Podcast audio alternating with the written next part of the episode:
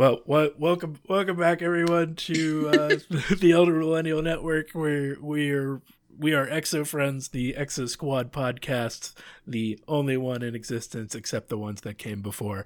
It's been a while since we recorded, and today we're going over episode 9, Veil of Doom, part 4, Sabotage. And I am David Hoyt, joined by Kayvon Fashami and Lexi DeConing, and I did my first year student thing where I quickly did the homework like 10 minutes before class, and I speed read the script for this episode right before we started recording. So, well, at least you did the homework. I mean, yeah, I mean, this is how I got an undergraduate degree, let's be honest, and how most of my students are getting their degrees. So, you know, I mean, you know, this is how it goes. I'm pretty sure we could say that about most anyone who went to college. It actually always amazes me whenever I hear other people's college stories, and they're like, I spent hours and hours a week working on this. And like, unless they're an art student who actually has to like produce work for their undergraduate degrees, I'm always just looking at them like, how? Right. Because I remember my undergraduate experience. I didn't do shit. Like, I remember playing video games like 12 hours a day, barely ever going to class, and just walking out with a piece of paper and being like, well, that was that, I guess. Done. Yeah, I know, right? Like, I feel like that's a lot of like undergraduate experiences, is just like, hey, I'm here for 4 years. I learned like occasionally a thing or two that I'll probably forget in a year or two, and that's that. Hooray! Well, I mean, I was gonna say, honestly, even in my fourth year of college, like, which for us is where postgraduates, like, whatever, graduate school begins. I was teaching first year recitation sections on Hard Times, the Dickens novel, and I still to this day have not read Hard Times. So. Nor should you. I was like, it's called Hard Times. Why would I want to read that? Hard Times, man. Wow. Reasons why I will never get a job. All right. Anyway, so I did the homework. 10 minutes before the recording. So I'm just going to interject here and there with places where I noticed that the original script, which the first draft I see is submitted on February 27th, 1993, where it kind of differs from the episode. And the main beats of the action are really similar, but the first thing I want to point out is that the original title for this was actually Behind the Shield. So I think Sabotage is a much better name, and it makes me think of that song by the Beastie Boys. Heck yeah.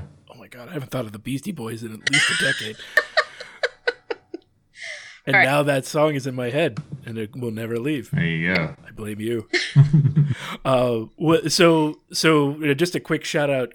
What's the name of the site that you got the script from? I got the script from Exosquad Archive. Sorry, I'm just checking here. Yeah, exosquadarchive.com. And they have a bunch of really cool stuff. Like, most of what it looks like, I think I mentioned this in previous episodes. They have like a whole catalog of the toys. They have kind of episodes of the cartoons, and then just they've seem to have like recorded here like different versions that came out on VHS or Blu-ray or whatever. And then they actually have a small section where they have this episode script, another one from season 2, and then the show Bible, which is like kind of, I don't know, like pre-show document where you create the world. And so, I don't know, we do actually have to do an episode on just the show Bible sometimes, 'cause like there's an amazing timeline of like what happens on Earth between 1993 or whatever and like the time of Exosquad. So that's awesome. Yeah. Nice. Well, yeah, and they've got I think, you know, if anyone wants to support the Exosquad Archive, go there. I think they sell like some various merchandise. It'd be nice to kick a few bucks their way if anyone feels so inclined to do that. They've done a really good job, at least I think, of putting a lot of interesting stuff about the show up online for everyone to see. It's also I never realized that if you look on the NBC Peacock service where we're watching this, the title card or screen for the show that you see there is actually like the old artwork for JT Marsh and the rest of the show. It's not like the way we see him in the show. It's when he had like the weird brown hair and like that curly cue in front and everything. Oh, when he was Mace Corbett. Yeah, Mace Corbett.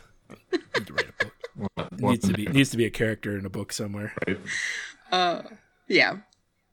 That's actually really funny. I hadn't thought about that. Anyway, yeah, so I'll just interject randomly with stuff that I noticed when I did my homework 10 minutes ago that was different between the original script and the show. But this is an awesome episode.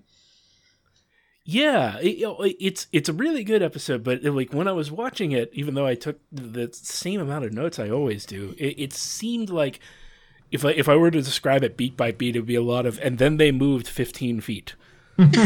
and something happened. But it starts out as usual with the review of the last episode, and while I was watching it, it started to dawn on me how like this old-timey news filter, whether on purpose or not, that they put on the reviews really starts to work and make it seem like some kind of behind-the-scenes war reporting. And it started to make me think, like, because, you know, the only war that the U.S. has quote-unquote lost in like the time when you would have news like that is the Vietnam War, right? And you could see what reporting from the losing side can look like back then, but not like from the losing side who's actually like in peril of being wiped out, right? And it started to make me think, what does war reporting look like from that point of view? And I couldn't think of anything. Like, do you two have any examples of that you know of? Like, you're much more studied than I am on everything. So I mean, I feel like this is Kayvon's purview. I've looked at some German stuff from like 42, 43. I found a whole archive of this newspaper called Frauenwörter, which means like something like, you know, like ladies' words or something like that. But it was like a woman's newspaper in the Third Reich, after, you know, like some of the like major defeats at like Stalingrad and the sort of like the kind of point where the point of no return on the Eastern Front for the German army. And it's all like, that's the thing is like, I mean, I think it depends on the kind of country or state or, you know, like whatever that's like losing the war. Because like for the Nazis, it was very much like, oh, this is a temporary setback, we'll move on, it'll be fine. You know, the communists got the upper hand on us this one time through their dirty tricks, and then, you know, but we'll get them because we're like, you know, stern. And like Nazi propaganda was very just like optimistic and jingoistic, well, all the way up until pretty much the end. Like, you know, they weren't even willing to admit that like things were over. So I imagine a lot of it, like, I mean, like war reporting, I think it would also kind of depend on how independent the journalists are. You know, like U.S. war reporting in Vietnam was fairly critical, but it was because the journalists were just kind of there hanging out and wandering around, at least to my understanding of it. It wasn't as managed. And that was part of the reason war reporting became so heavily managed starting with the first Gulf War, was to like, it could. And so, you know, if you have independent journalists who are able to like actually get out to these fronts and report on what's going on, then yeah, maybe I imagine you would get like, you know, a more accurate picture. But it just kind of depends on how much control the state has over things, because, you know, I don't think it would be in the state's interest to report to its civilian population that it's losing, right? It's like, oh, we need more effort, not like, hey, we're doomed, like we're all going to get wiped out, right? Well, it would. Like, I don't even know if you'd ever really have that kind of reporting, unlike a guerrilla style reporting for guerrilla war efforts from the losing side, right? Because you wouldn't, like, I'm almost imagining you wouldn't like have the apparatus to get the data out there. Except nowadays, really, like anyone can get reporting out there, but while I was watching it, I was just thinking, man, if the U.S., you know, if we were invaded, what would the reporting look like from our side if we were really losing, in the facetious sense, like the ExoFleet is losing against the Neo-Sapiens. Because at this point in time, like the ExoFleet is clearly not is at a disadvantage in this war. Right. They don't have defensible positions. They have less ships. They've suffered tremendous loss at this point, and you know, especially on Venus, it'd be like, how could you? What would reporters convey about the refugees on Venus? And would they do it in a responsible way? And what is responsible? That's a discussion for another time, obviously. But I think it's an interesting question, and it's like, I mean, it's just sort of like, I think it would structure, you know, like what's his name, Charles Murray, you know. I think of these, like, yeah, I think some of the, like, the yellow journalism would probably be out there just like playing up the human tragedy side of this, of like, look at how terrible these people's conditions are. They're starving to death, and like, look at this baby, like zooming in on like, you know, like skeletal children and stuff. To drive home, like, just the horror of it, because, like, you know, if it bleeds, it leads. I think you would get a whole variety of things, you know, depending on, like, because, like, that's one of the things that the Exosquad universe doesn't seem to have, or at least doesn't seem to touch on, is the sort of, like, intra-human politics. Like, is there still a left? Is there a right? Do people fight over things like healthcare? Do they have healthcare? Like, is it all just, like, one fascist super state? So, like, everybody just has, like, you know, there's, like, one political party, and you belong to the party. Because I think, like, you know, like, the partisan, you know, like, it's obviously they're not going to get into this for a kid's show, but, like, it's, like, fertile ground to just sort of speculate about, I guess, is, like, well, is there a political press? Like, how would the left cover this versus the right? Like, that sort of stuff. Yeah, and especially in these few episodes right here where we're seeing the desperation of the Venusian resistance, and James is about to sell 3 sentient creatures for a couple months' worth of food.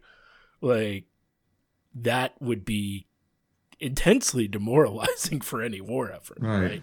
Yeah. Right. I don't know.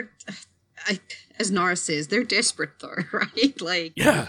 I think that's something that I really liked about this episode was that it, you know, for its child audience, it does a really good job of showing, like, sometimes people make bad or not good or dubious decisions when they are desperate. Sometimes, you know, things that we see as black and white morality aren't actually black and white in situations like this. And both Nara and JT kind of, like, repeat that sentiment at various points in the episode. And that's, again, what makes this show so popular with, like, people of our generation. I can see, you know, why even watching this as a child, you probably would have picked up on that, right? Like, right. This is more complex than goodies and baddies and black and white morality. Right. You can make bad decisions but not be a bad person because of the circumstances you're making those decisions in. Yeah. It's almost like our situation defines our decision-making. Yeah. Oh, something about there is no society, Dave. We live in a society. God damn that movie. All right. So what actually happens in the episode? Yeah, what actually happens in this show that we're talking about? Nara, after the review, Nara arrives at the snake tree after, in the last episode, she found James's message at the gravesite of her family farm and her mother and father. And she arrives to find the only people there, or at least the only people that come forward, is a woman that she used to know when she lived on Venus and her child. They're obviously starving, like they're both gaunt. The child has this weirdly expanded cranium. I don't know why when I watched that I was like, is that what children look like when they starve? I don't. Well, I think they're trying to, exaggerate, like, the emaciation because, you know, your little skull is still there and it's visible now because you don't have, like, hair or, you know, any kind of flesh on your body. And then, like, the rest of you just looks really, you know, I don't know. This is going to sound like a really awful analogy, but it's the way, like, hyper-emaciated people or people with eating disorders to the extreme degree sometimes end up looking like anime characters where they have this, like, enormous head sitting on, like, a tiny little body, right? I never thought of it that way, but you're right. Yeah. Sorry, I think that's the look they were going for. Right. I also... They do a good job of it. Yeah. Like, yeah. You look at it and you're like, these people are in dire straits. Yeah. Like, yeah.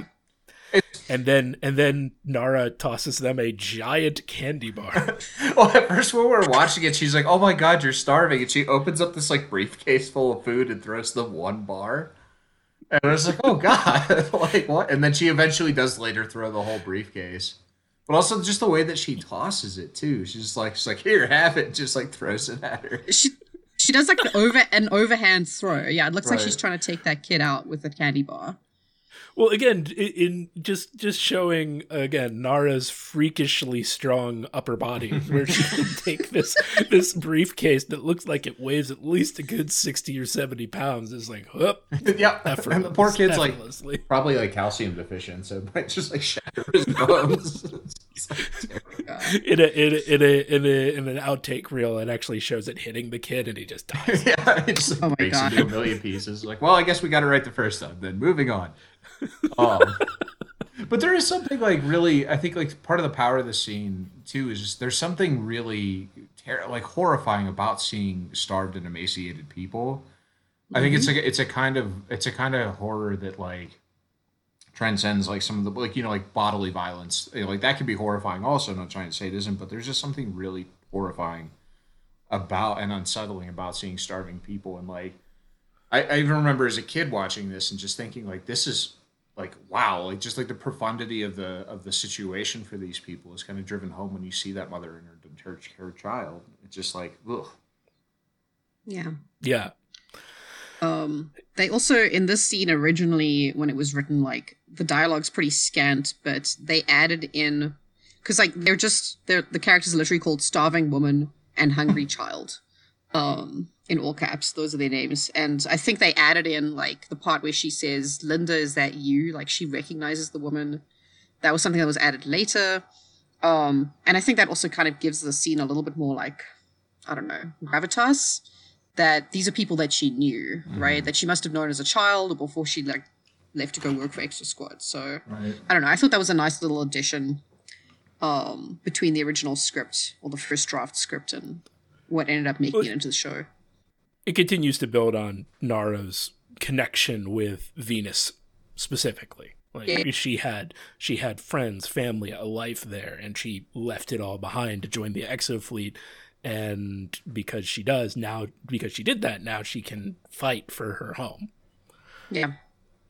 Because who knows if she would have survived if she was still home when that happened. Oh my god! Yeah. yeah. I mean, she might have been in the farmhouse when it got blown up, right? Yep. Linda, the woman with the child, tells her where James is, that she is I think she tells her that James is trading her squad mates for food, and Nara immediately turns around and leaves to go find them at this place called the Spires of Selene, which at first I was like, are those actually rocks on Venus? And I'm like, no, it's just a statue that someone made. Okay.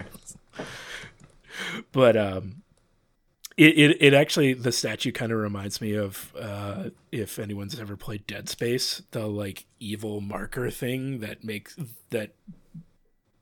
kicks off a lot of the bad stuff in that game series. It kind of looks like that. And I don't know why when I was watching the scene, because she's driving her E-frame, she's not flying it. Oh yeah. It never occurred to me before that those round things on the feet were wheels. Oh, really? Yeah.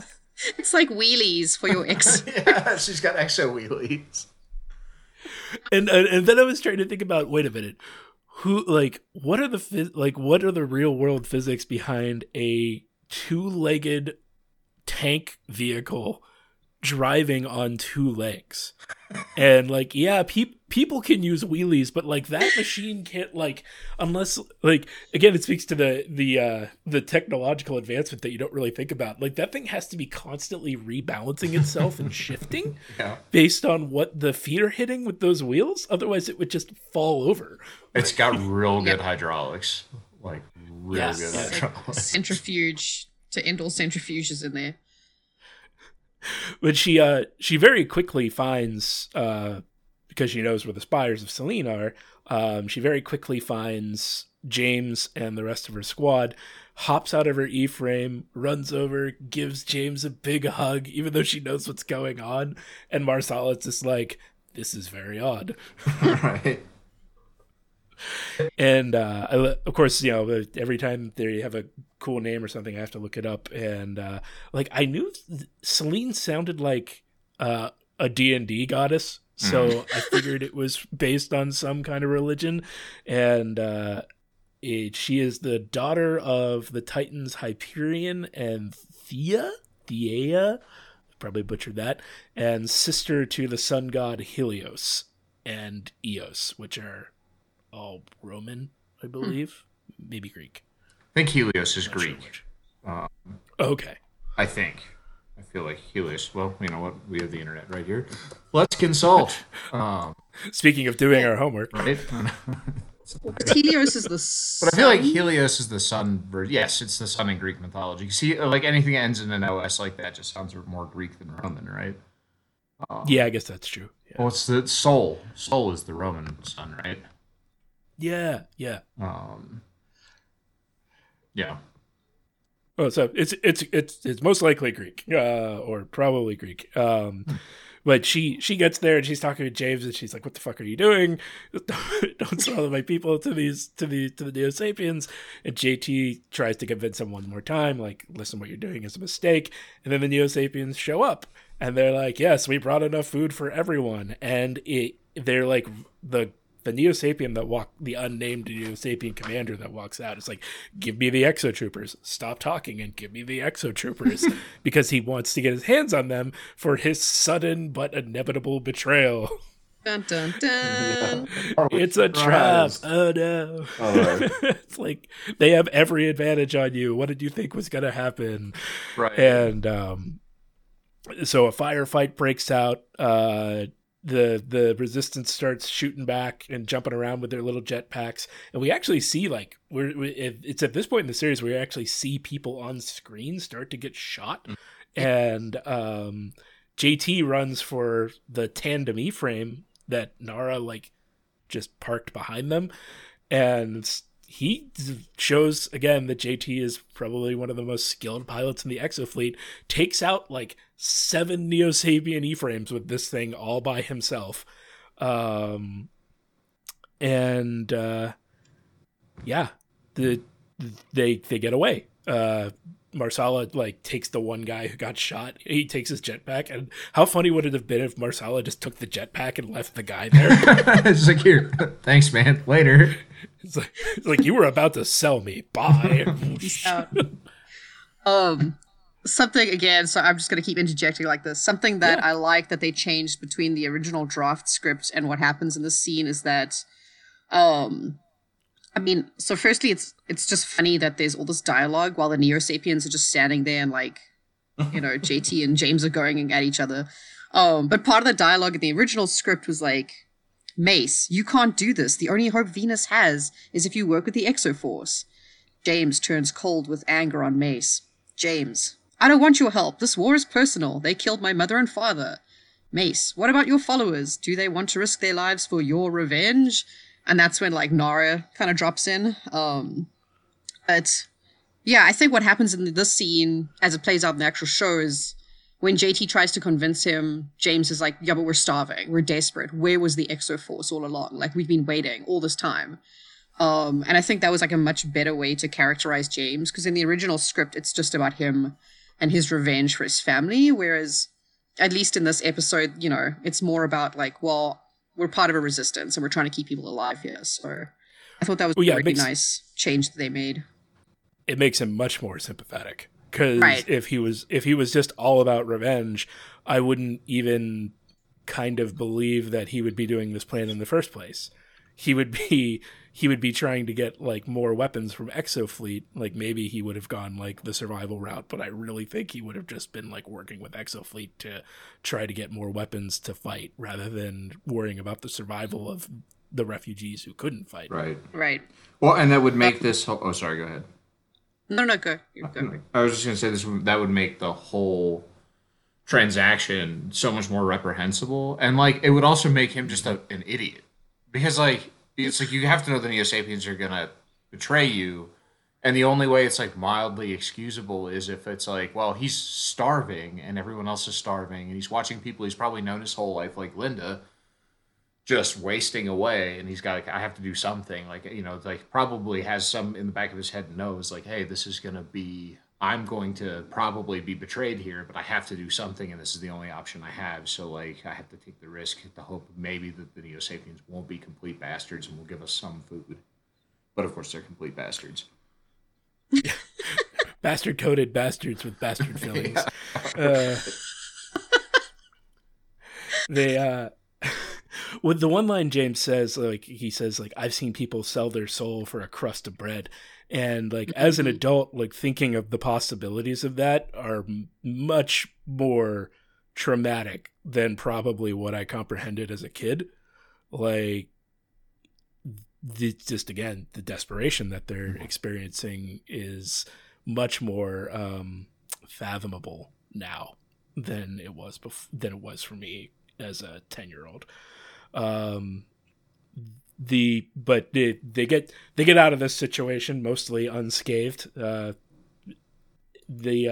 resistance, or JT, immediately forgives James because he is a saint of a man, and contacts Able Squad, who is just sitting up in orbit like, Nara, you gonna come back up anytime? Nara, where are you? And Bronski belches in JT's face as he gets the message, and then he relays the message to Admiral Winfield, and Winfield's like, well, we can't abandon the resistance. They're probably one of the only ways we can win this war. Let's start heading over towards Venus to evacuate them. That dialogue with Bronski and JT, like electronic dialogue or whatever, was originally with Torres, so there was no burping. So that's yet another clever change they made. Just to make sure you haven't forgotten that Bronski is kind of gross and hilarious. Adorably gross. Adorably gross, yeah. Gross. And we switch over back to Diana, who has convinced Draconis that she needs to see Zenobius in order to give him vital information about how the ExoFleet is going to sabotage the graph shield. And she says like, oh, of course I wouldn't come here to sabotage anything, and then immediately pulls the guard who's escorting her, pulls his gun out of the holster and blasts him. And it's one of the first times we ever see blood. Yeah.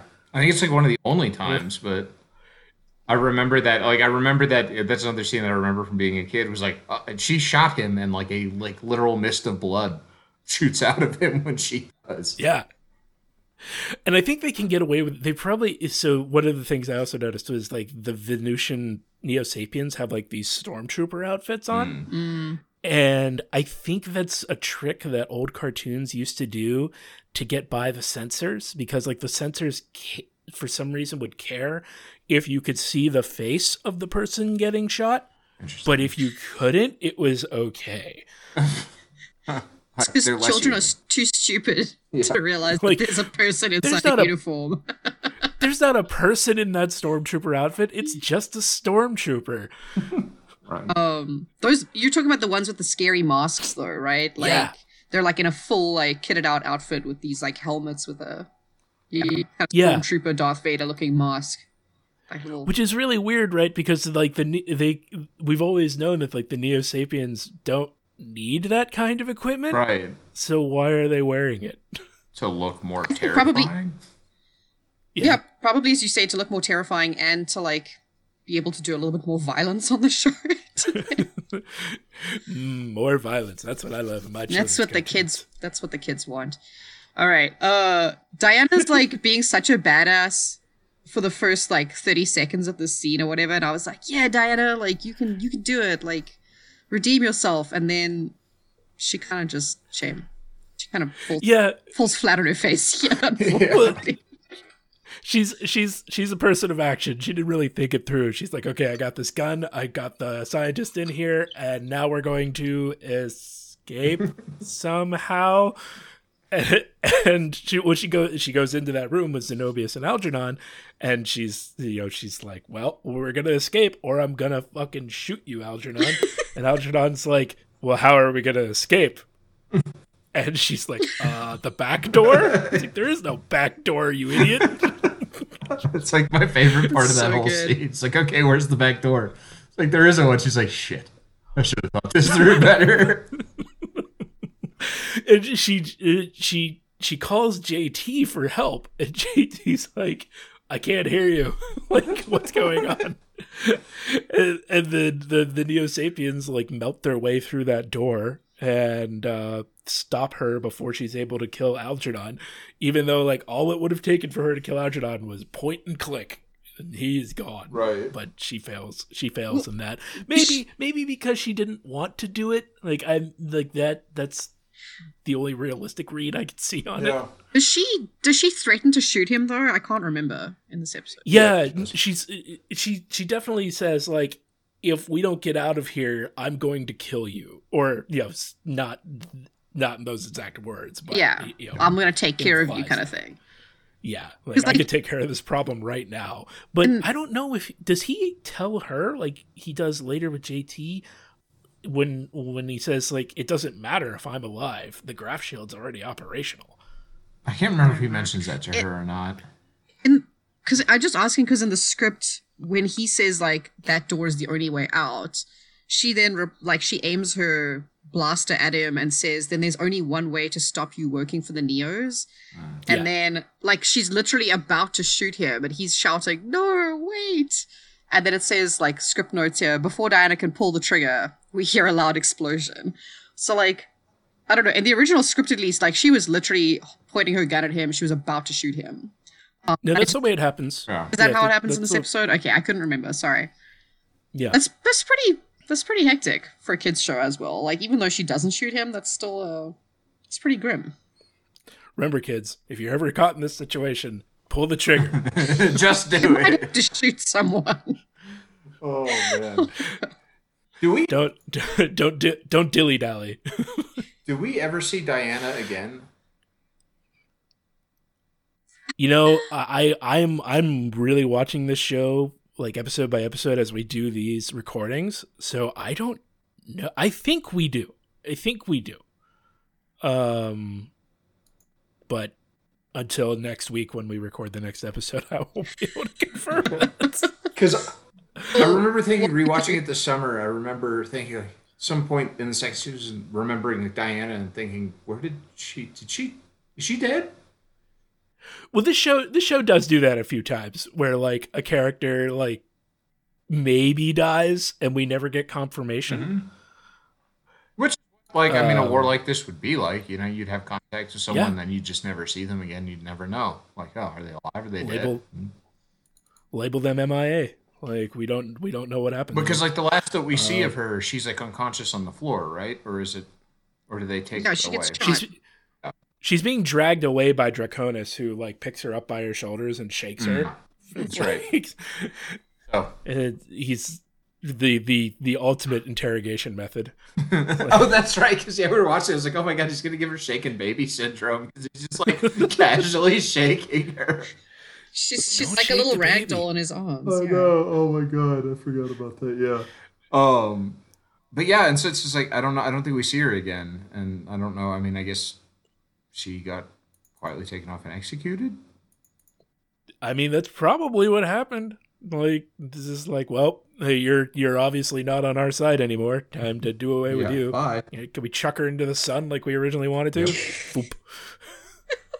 Shame. Poor Diana. The short and sad life of Diana, whatever her name was. I mean, it is pretty sad. It really, I mean, yeah. She's, like, probably one of the most tragic characters in the entire show because she's like, I have to betray my friends because they have my family, and if I do that, they'll send me to Venus to stay with my family. Now I'm going to Venus to stay with... Oh, my God, my family's been incinerated in this, like, genocide that they're doing, and now I'm dead. Yep. After failing to try and capture the scientist. Yeah, I mean, she really, at this point, like, even what she does right there, like, maybe what she told JT was useful because it tells him, like, where Algernon is, but I actually kind of think, like, everything she did doesn't really impact the outcome of what's going on at this point. Except, no, it kind of does, because after this, Draconis comes in, sends Diana away, and he says that there will be no more humans working on the graph shield, and sends Algernon away to his quarters. And if he wasn't there, then what happens next might not have happened. Right. That's true. And on a fashion note, I like Algernon's outfit. It looks very comfy and stylish. It's like a kind of kimono style, like, I don't know. Yeah, it's like a red and purple comfy pajama looking jacket, right? Yeah, kimono and leggings. Like that's right. If I had someone to tie that belt for me every day, like a servant, I would wear that. I think he kind of looks like an anime villain a little bit. He does. He does look like a villain, and like anime specifically, with the like giant collar and everything. Yep. Because in anime, the bigger the collar is, the more evil you are. Right. So he's like mid-tier evil. So like maybe he's like middle management evil. Still. Well, I would say he's not like evil. He's just he doesn't have a moral compass like the rest of us. He only cares about his scientific advancements and not who wins the war. Yeah. He's amoral and just in the humanities we have this term for people like that. It's like scientistic, like science. It's like science elevated to the point of being an ideology. Yeah. And that's what he is. You know, it's like everything for science. It's a good term. I've never heard that before. Yeah, it's a whole critique of like it. We don't have to get into it, but like a whole thing about how like science is still like a subjective way of grappling with the universe. Yeah. And some people elevate it to an objective ideology, and that's how you get dumb sites like I fucking love science. But anyway. Hey man, I learn awesome things about sea slugs. Yes, on the Instagrams. Absolutely. But it's just this notion that like science will fix everything. It's like, will it? Because like, I mean, it's given us everything from social media to bulk surveillance to nuclear weapons, and it's like it's not just some like thing with its own logic, and that's the philosophical aspect of it. Like it doesn't have its own like it's not like a metaphysical force driving in the universe. Like it's a tool and subjective tool in the hands of subjective humans. But Kayvon, we wouldn't have had nuclear power if we didn't invent nuclear weapons. Great. Awesome. Wow. I'm so glad we did. I mean, I do love, like, Algernon is so wrapped up in his own world, though, that even when they go into his chamber, like, he knows there's shit going down, right? Like, he knows that there's all kinds of stuff happening around him. There's, like, potential sabotage. He almost just got kidnapped and or shot by a woman. And it's like when Able Squad, well, like when JT and DeLeon like finally like bust into his chambers later on, and I'm jumping ahead, like he's just doing math problems or whatever. On, like, digital wire. He's just like, oh, god damn it. Like, just let me do my math problems. All I want to do is solve equations. Because that's what scientists do all day long, to solve equations. Right. Well, like you said, Lexi, JT and the Resistance are scouting the graph facility. He actually does go to or look where Diana told him to meet her with her terrible plan. And he's like, well, they're not there. Guess we have to go with the other plan. Blow shit up.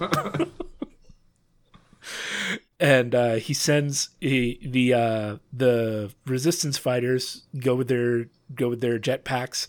They do the. I like the scene where the Neo-Sapien guy's like walking on this catwalk on the side of the building, and he just shoots the floor out from underneath him. That's a real like pro gamer move right there. I feel it's like I don't have to shoot you if you fall down the pit. Well, and can we also just point out it's like it's not just a catwalk around a building; it's a massive dome with this inexplicable 3-foot wide ledge around it. Over 100 feet up, no railing, and they've got one guard just sort of walking the perimeter up there. It's like, wouldn't a guard tower be easier? You'd think so. So the Resistance plants some bombs and makes a distraction, and JT and Able Squad go to find Algernon, and they find him almost immediately, and Alec just starts camping the door, and his gun switches from like laser to machine gun throughout the scene, because like every when you first see it, it's like choo choo, and then it's like ducka ducka ducka ducka ducka ducka ducka. It's like ejecting and it sounds like and stuff. Yeah. It's a multi-purpose blaster. I love it, and at the same time, it's ridiculous. Right. And JT goes into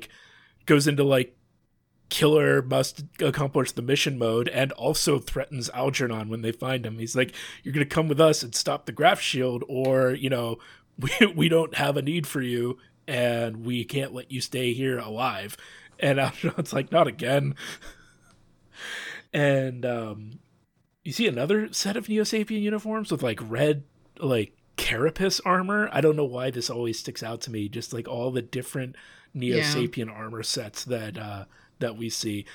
And I also like that Marsala is still in that suit that he stole from that shuttle guard. Was that the previous episode? Right? Yeah. When he poses as a guard on the shuttle, he's wearing that uniform. That's really good consistency. Yeah. And yeah, they argue for a little while, and Algernon's like, well, there's nothing I can do to stop it. It's ready to go. Even Zenobius could figure out how to pull the trigger, and just a good jab at how dumb or how much Algernon disrespects Zenobius, who is probably smarter than most everyone else in his own respect, just not as smart as Algernon. Then Marsala's like, "Wait, did you do any work from this computer over here?" And Algernon's like, "Oh wow, how could I have been such an idiot? I can reprogram it from here." The ExoFleet is approaching at this point, however, and they get stuck in a fight with Draconis' fleet, who is trying to lure them in range of the graph shield.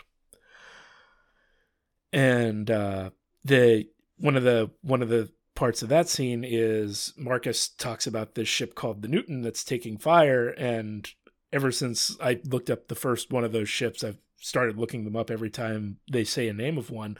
And I thought it was interesting. The thing that I found, which is probably the most direct reference here, is there used to be an Anglican cleric named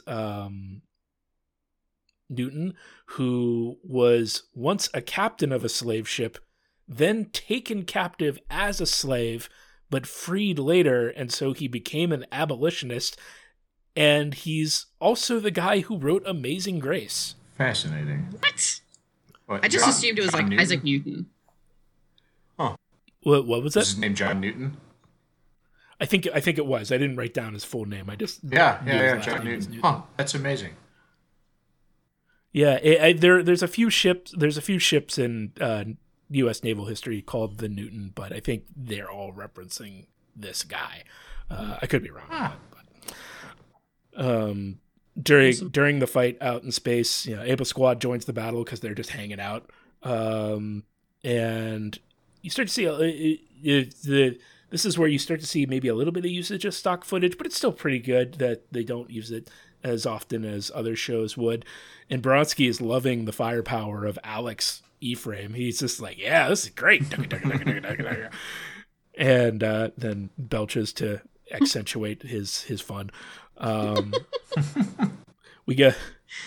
Zenobius turns on the graph shield, and he looks real nervous when he's doing it too. He's like, oh God, I hope this fucking works. And it does, because it starts crushing the ExoFleet. And I think I probably mentioned this the first time we saw the graph shield. That is terrifying. Yeah. What it does? Yeah. Yeah. Space is already deadly enough. The thought of having the fucking can that you're flying around in just collapse around you and crush you to death is just ugh. There's a scene in this too that I really love, where you start seeing the ships getting crushed, and the Resolute's still holding on. Guys, I'm assuming it's a bit bigger and more massive, has more mass. But there's it cuts to I think it's the kitchen or the galley or whatever you call it on a ship like that. Oh, yeah. And there's this just dude just with this comically horrified look on his face, watching these cans of, I don't know, pop or something just start to shake and then implode and spray like whatever everywhere. It's just like the look on his face just makes that scene so perfectly.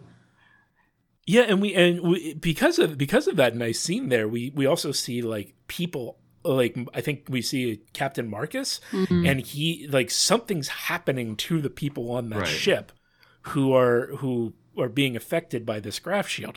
Like, I feel like maybe like it's compressing their internal structure and it's really painful, which again, just terrifying. Right.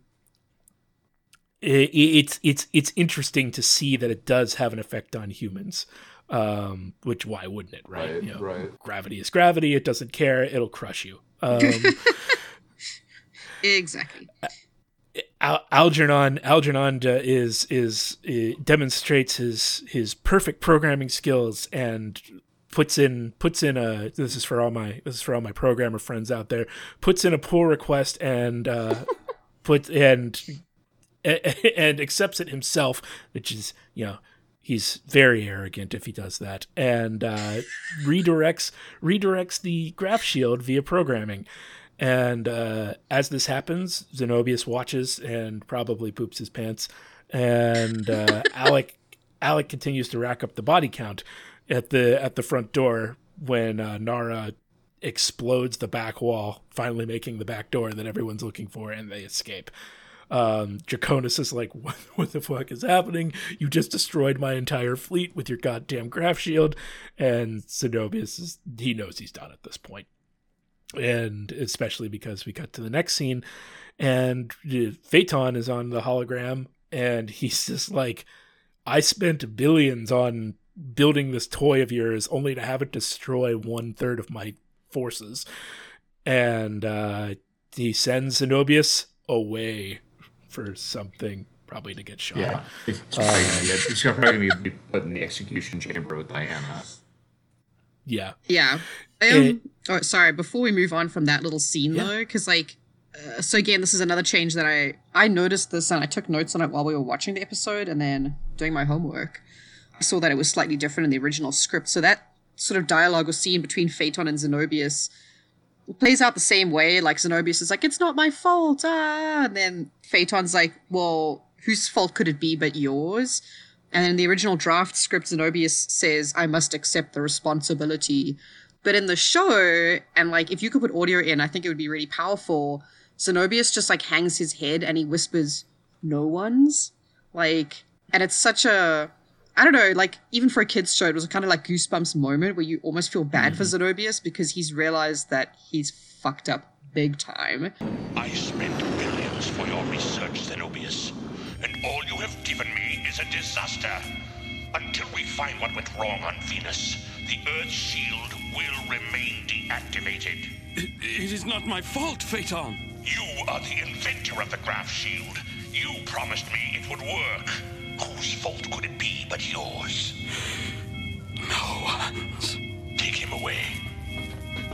Mm-hmm. And he is, you know, I don't know. I can't remember if we see Zenobius again after this, but, like... No. It was just... I'm pretty sure. Yeah. You know, there's a lot of, like, weird voice acting. You know, like, earlier, especially, like, when Nara jumps out of her E-frame when she is stopping James from, you know, trading... Alec and Marsala and DeLeon, JT for, like, food.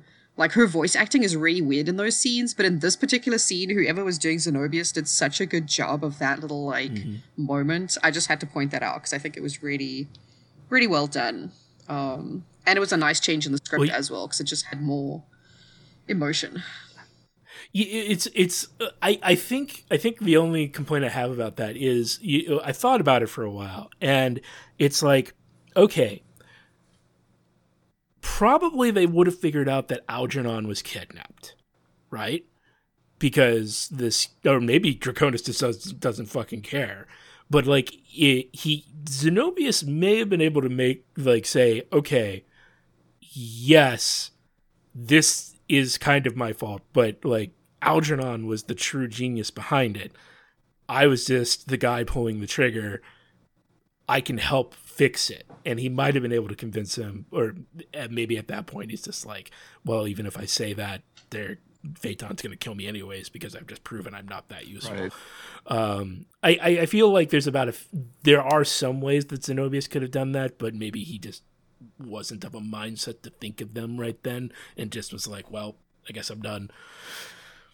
Also, I mean, it's Phaeton. Like, you probably don't want to backchat Phaeton. Yeah.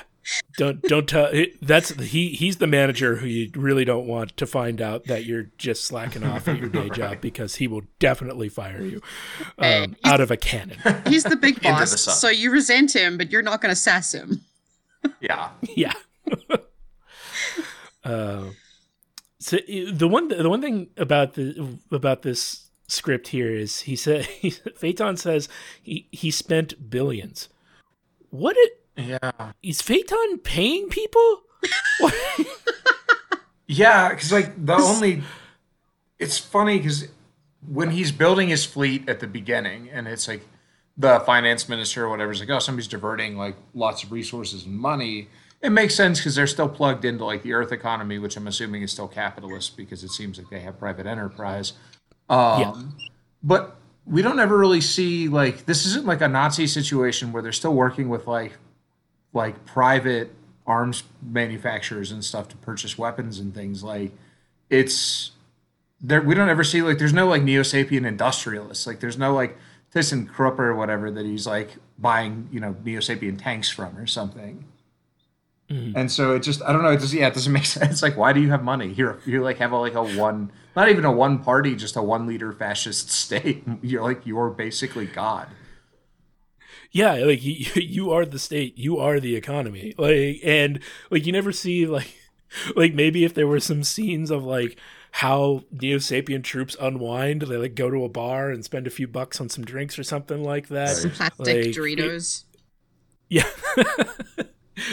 Vending machines on their bases. Like, do you think Doritos still exist in this time? That's a good. And do Neo-Sapiens like Doritos?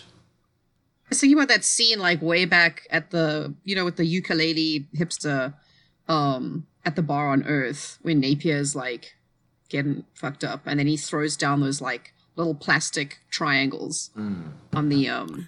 But maybe that's just human currency. Maybe Neo-Sapiens have. I don't know. Bits of the entire Neo-Sapien economy is based on chips. on actual Doritos. Just like literal Doritos. Like, oh, Cool Ranch is trading high today against spicy chili. Oh, gross. All right. Doritos. Oh, it's Lexi. So, I wanted to. I don't know why I was thinking of you specifically, but a friend of Nancy was talking to a friend of hers about like the disgusting eating habits I had as a teenager, which I still have some disgusting ones now, but like not nearly as bad as back then. And one of the things that existed when I was a teenager was a cube of Pepsi or Mountain Dew, which was like a 24 pack. And we were talking about how I would like occasionally house one of those in like 2 or 3 days. And I remember those days. She was telling that to a friend, and I think they live in South Africa, and they were like, what? Why does such a thing? I've never heard of such a thing. Like, have you, were you ever exposed to this madness of a 24 pack of soda like that, packaged like that, in a way to entice you to drink it all in like a day? I don't think so. I don't remember. You gotta send me a picture of what you're talking about, because I'm just imagining a bunch of cans stacked up in a cube shape right now. No, that's what it is. That's what it comes in, a cube shaped box, and it's just a cube of Mountain Dew that you drink while you're playing video games all day. I don't see how that would encourage you to drink more than other stuff. I mean, like, I don't know. I grew up with, I guess that's true. I grew up with like a 2-liter soda bottle, which was, we have the cans, and we have like 500 milliliters or like a half a liter or whatever, like different sizes. But, well, I guess specifically these were marketed to like video game players. To be like, grab your cube of Mountain Dew for your all night gaming session. I do not remember that. We don't get Mountain Dew either. I think that's. We get like Coca-Cola, Pepsi, Fanta, where I guess that was a Nazi invention, but anyway. And then, like, you know, some of the other ones. I miss Fresca. That one I remember. But you can get Fresca I don't think here. We get Mountain Dew in South Africa. Do you still get Fresca in this country? Yeah, we have Fresca here. Fresca's a... What? Yeah. Sorry. Okay. All right. We'll get you some Fresca next time we go to Walmart. It's probably going to be so fucking disappointing. Anyway. Yes, there are some cultural differences in the ways in which we eat and drink food in different parts of the world. And I will say, like, American food has way more sugar and salt in it. Yeah. Which makes it delicious, but it also makes it really bad for you. A neighbor of mine was actually a food engineer for, like, Hostess. Oh, no. And he described to me the focus groups that this is his job. He would gather focus groups and put, like, snack cakes and shit on tables with slightly tweaked formulas to find the exact right amount of sugar and salt that people would eat to make them crave more of it. Oh, yeah. So that, like, if they picked up a ho-ho with this altered chemistry and they ate it, and then they're like, man, I want to eat another ho-ho. They'd be like, okay, we're on the right track. Like, oh, yeah. Man. Yeah. Why are we so fucked? Which kind of makes me wonder. So, like, again, not to jump ahead, but the episode kind of ends with JT delivering on his promise or whatever to, like, get the Venusians food. And he shows, like, he opens that kind of crate and there's just, like, a bunch of, like, canned food in there. And I was like, oh, like... Maybe it's just a cube of Pepsi. You're having a cube of Pepsi. Good luck. I mean, your resistance. You're gonna need all the sugar you can get. It would probably suck, but the most efficient way to do it would probably be like giving people protein powder. Like, yeah. They're like, I can eat my calories for the day. Bloop, bloop. Here's some water. Like, yeah. Survival. Like, but like you said, the episode ends with JT and Nara talking to James, telling him that, like, yeah, like, we understand why you did what you did, and we're going to deliver on our promise. James says we can't evacuate because we have to stay here and fight, and with JT, the ExoFleet gives them all the supplies supposedly that they'll need, and we have this. It's this heart-wrenching single-tear shot of James watching Nara leave Venus once more, and the episode ends there. Oh, so as Able Squad returns to the ExoFleet, which they've been gone a long time at this point. Yeah, who JT and JT, Alec, and Marsala. Yeah. Yeah, that is. It's actually, if you think about it, because it's been like 3 episodes they've been separated from the rest of the squad. Yeah, it's been at least like a week, maybe even a little bit longer. Probably. It feels like, well, however long it takes to get to the sun and then back from the sun to Venus. And, you know, because, like, this all starts with them landing with Naredi, right? When they come in on the asteroid. Yes. Yep. Oh, my God. Naredi. Yeah. I come back to her someday. But she's dead. She's definitely dead. She's dead. She'll never drink a Pepsi cube again. Poor Alice. That's your marker of subjectivity in the future, is like you are a person if you drank a cube of Pepsi. Yeah, right in. Tell us now. Have you ever consumed an entire cube of Pepsi or Mountain Dew? I've consumed like an entire cube of Old Milwaukee and things like that before. That's different. I mean, never forget the time that my brother's roommate tried to give us a case of Beast Ice. I don't even know what that is. Was that when we were playing Milwaukee's Best? Was that when we were playing Halo over there? Yeah. You guys want some beers? I mean, yeah, I'm a baby, but we gotta drive back to Pennsylvania in however long it takes us to beat this video game. I like how we're gonna stop there for an afternoon. And it was like, oh, we're just going to stop and, like, you know, have lunch with your brother. And then it's like 8 hours later, we've beaten Halo. Well, it ended up that playing Halo was way more fun than the thing we drove to DC. Oh, God, for. Yeah, that's right. That really terrible Nero event. Forgot about that. I actually forgot why we were there. We went there for Nero. Playing Halo, whatever. as you do.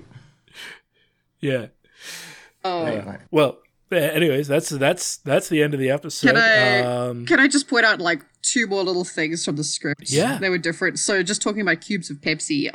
In the original script, Mace, i.e. JT, says, you know, I did a little requisitioning of my own, and then there's not even a direction for like puts down a crate. There's no like visual direction here. But James's next line is (parenthesis delighted) a food reconstitutor. I really want to know what. What was a food reconstitutor? Maybe they obviously thought, like, let's just put a crate full of cans in the shot because that's going to be more, like, visually makes sense for kids. But I'm like, what exactly is a food reconstitutor? Do you put, like, dirt in it and it turns it into food? No, it reconstitutes food. You shit into it and it makes your shit into food. I guarantee you that's what it is. That makes so much sense. Okay. So, maybe it's, like, a really, really super efficient, like, God, I can't remember what they're called now. The things from Star Trek that made food for them. Replicators. Or, like, if you want to go more Jetsons with it, you call it the food cycle. Or, like, the microwave in The Fifth Element. Yeah. You just, like, put a little tablet in it and it turns it into a roast chicken. I'm going with Kayvon on this one. I think a food reconstitutor is, like, literally a box that you shit in and then, like, 12 hours later... you have a burrito. It's food again. As the great Dana, as the great Dana Carvey once said, you don't pee into a Mr. Coffee and get Taster's Choice. Except with the food reconstitutor, you do. You could have Dana Carvey like doing the advertisements for it. It's like, when I said this, I was wrong. You can pee into the Reconstitutor 2000 and get Taster's Choice. I'm like, pee coffee. I also just want to say the ending of this was like so not, I don't know how to say this, a little bit weird, but like everyone's like, okay, goodbye now, bye-bye. Like Nara, I'll miss you, take care of yourself. I'm proud of you, sis, says James. And then James, I'm proud of you all. End of episode 9, like fade out or whatever. Wow. Whereas the way it ended in the show is that James is left standing. There's like that beautiful shot, as you mentioned, there's like a close up of his face with this like tear running down his cheek. Very dramatic. And then there's like a shot of him standing on the hill looking at the Venusian sunset that we've been hearing about over and over again. And he says, so long, sis, I'll make you proud of me. Which again is just a wonderful choice, like, and a great way to end this very powerful episode. It's a lot better. Yeah, right? Yeah. I mean, writing is hard. There's draft scripts exist. And thankfully people rework things. Oh, yeah, absolutely. But anyway, I like that. I thought that was really good. Good editing. Yeah, so that's episode 9. Thanks, everyone, for listening. As always, if you want to support the show, go to patreon.com/EMnetwork. And I don't have anything else to plug this week. Do either of you two have anything else to plug? Nah, just my usual. I mean... This is my life now, is making time to paint miniatures in between doing the thing that I'm supposed to be doing for money. I mean, like, I know it would be so expensive to like be able to charge enough for painting minis to make a living. But I know there are people out there who do it. Like, you know, because there's rich nerds out there who are like, I want to paint my entire Warhammer army, but A, I don't have any time, and B, I suck at painting, so maybe I can pay someone else to do it. Yeah. Like, I don't know. Yeah. I don't know if that's really a thing, but I assume it is. Kayvon, anything? Well, we're still working on that project I've mentioned. It is moving along. We have a script for the first issue of what we're doing. I'll say a little bit more about it once it's a little more concretized, and I can share some images and things. It's tantalizing our audience. It is, yeah. It's coming along. I don't know. We'll see. It's I'm having fun with it at the very least. I don't know what this is really going to turn into long term, but it's definitely just something fun to do for now, and we will see where it goes. And yeah, we'll definitely we'll share more with listeners once we have more to share. Sounds good. All right, guys. Well, thanks everyone for listening, and we'll see you next time. Au revoir. Bye-bye. Cheers. Bye bye. I'll be proud of you.